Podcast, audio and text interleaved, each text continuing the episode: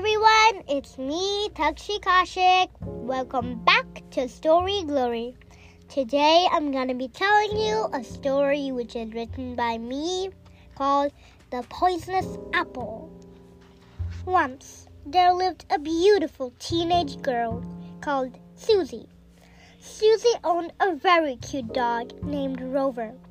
He loved to go for walks, especially in the forest, in search of rabbits.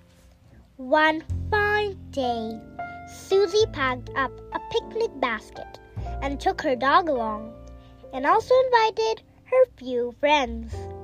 They all came to sunny spot and started enjoying, talking, eating, and playing while Susie let Rover roam around free. Rover saw a juicy red apple near a huge oak tree. He sniffed and sniffed at it. It smelled fresh and sweet. Rover then took a big bite, and alas, he became sick and weak. He started to whine and whine louder. Susie heard Rover's whine and got up to rescue him. She saw him sick and weak and tried to investigate the apple that was lying beside Rover. Meanwhile, all her friends came running to the spot and started to inquire. Luckily, one of her friends was an expert on an animal behavior. She knelt and patted Rover's back. Rover started to growl immediately, for he didn't like the pat.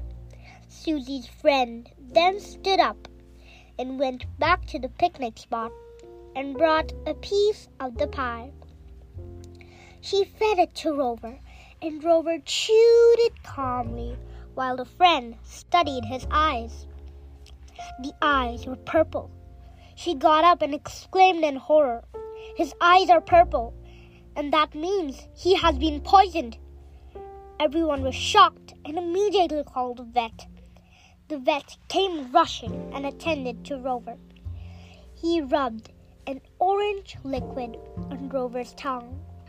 Then the vet took out a green pill with red dots and made Rover chew it. Rover started to feel better, and gradually the purple in his eyes started to fade away. Everyone cheered and clapped, and Susie even hugged and thanked the vet. The vet then gave a huge welcome to them and said, It is my pleasure to cure this poor sick dog. And he left. Later, all the friends worriedly looked around, and one of them found an apple, half chewed, lying near the huge oak tree. They wondered where this apple had come from. Then they heard some whispering from behind a bush. Meanwhile, two evil men were hiding behind the bush and were surprised to see Rover alive. The men came out and asked Susie and her friends, What happened here? Susie replied, Our dog has been poisoned. Can you tell us if you had seen anyone keep this apple over there? The man replied, No, but we can help you to find where the apple came from. Susie was a bit skeptical to go with them, but they insisted, and the whole group followed them. The evil looking men led them straight two miles until Susie felt her legs would break off. They finally settled in front of a cozy looking cottage built up of wood and sticks. It even had a little red clock on the top.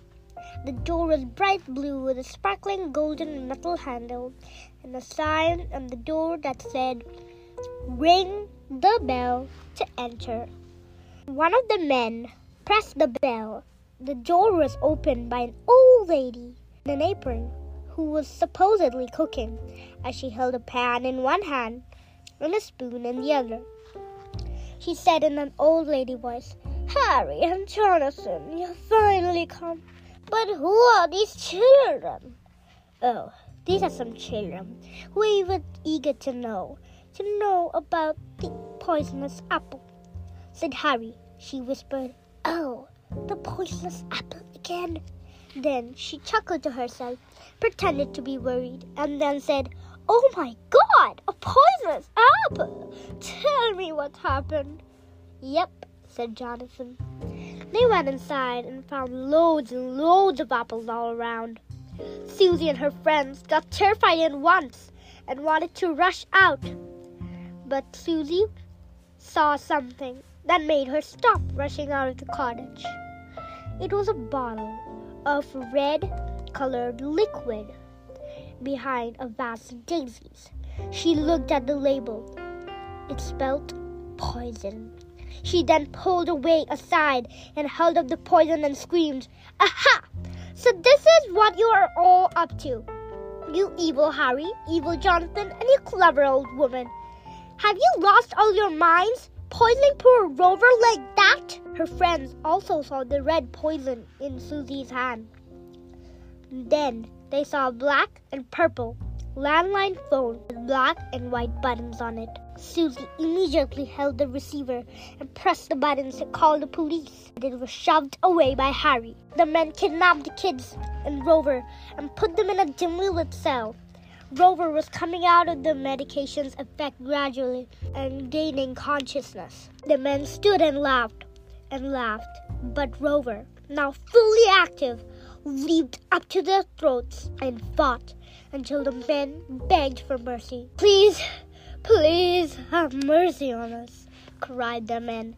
The old lady also came in and got bitten by Rover on her ankle.